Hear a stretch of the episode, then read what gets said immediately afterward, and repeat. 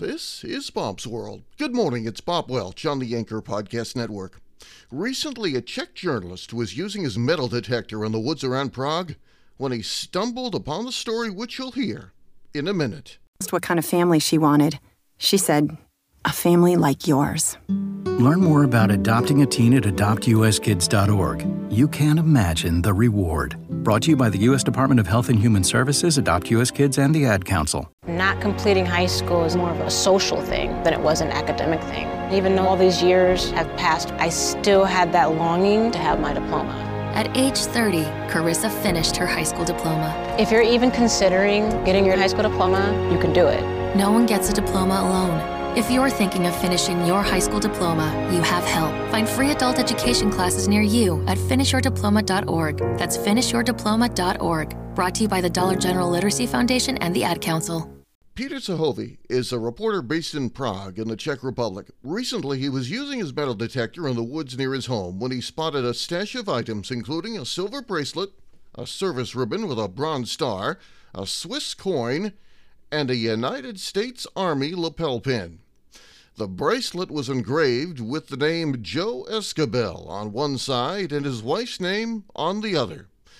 So he took pictures of everything, posted it to a Facebook group, and Grand Junction, Colorado resident Elena Boskova saw that post and was able to track down the Escabel family and put them in contact with that reporter in Prague. Turns out that property wasn't simply lost, it was stolen in World War II.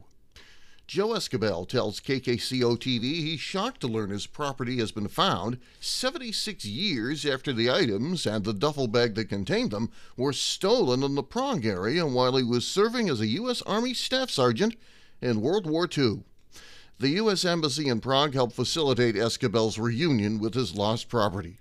Says daughter Jolene Escabel Archula, My dad was very surprised and happy to have his items, but he stared into them, just looking at them, because they were lost for 76 years, and it meant a lot to him to have it back. Escabel Archula says the bracelet was especially significant for her father, as it bears the name of her mother, who died two years ago. Remember, you can find prior editions of this podcast in the archive where you heard today's edition of Bob's World. Please tell a friend if you like these few minutes we share each morning. Bob's World for Friday, December the 10th, 2021. This is Bob Welch on the Anchor Podcast Network.